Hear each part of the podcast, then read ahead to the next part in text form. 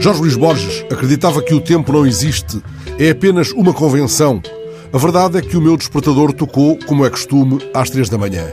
Não fora a atual convenção do tempo, esta crónica seria escrita sem a insensata vassalagem ao relógio, não quando calhasse e me aprovesse, mas sempre que um tema se impusesse, tal como a fome ou a sede. Por alguma razão, aliás, se diz: tenho o estômago a dar horas. Talvez ganhássemos todos, e não trato de avaliar o benefício em ócio, até porque o ócio dá muito trabalho. O modo como organizamos os nossos dias deu afinal esta azáfama incessante no sentido dos ponteiros do relógio.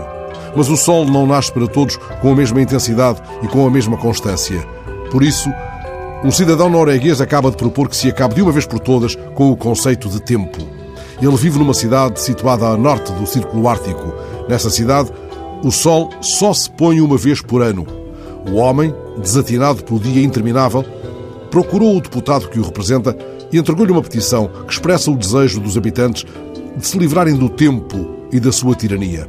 Ele pretende que os habitantes da cidade passem a fazer o que quiserem, quando quiserem. Que possam ficar disponíveis para o impulso e para o apetecimento, para um banho de sol às três da manhã.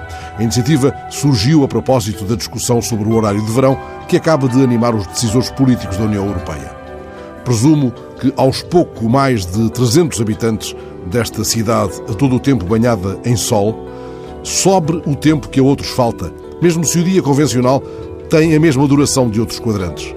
E lembro-me de que um antigo bastonário da Ordem dos Médicos chegou a considerar que a falta de tempo dos médicos, no caso, tem vindo a impor a desumanização dos cuidados de saúde e que essa tirania do tempo conduz ao que o bastonário chamava McDonaldização da medicina. Foi numa conferência da Universidade de Coimbra, já lá vão três anos, o então bastonário sublinhava a necessidade de os médicos passarem mais tempo com os doentes, sem necessidade de estarem sempre a olhar para o relógio. Num poema em que pede aos amigos que evitem justamente olhar para o relógio quando ele se for de suas vidas, Mário Quintana faz o rodapé de que preciso com urgência para gravar a crónica no horário previsto. O tempo, escreve ele, é uma invenção da morte.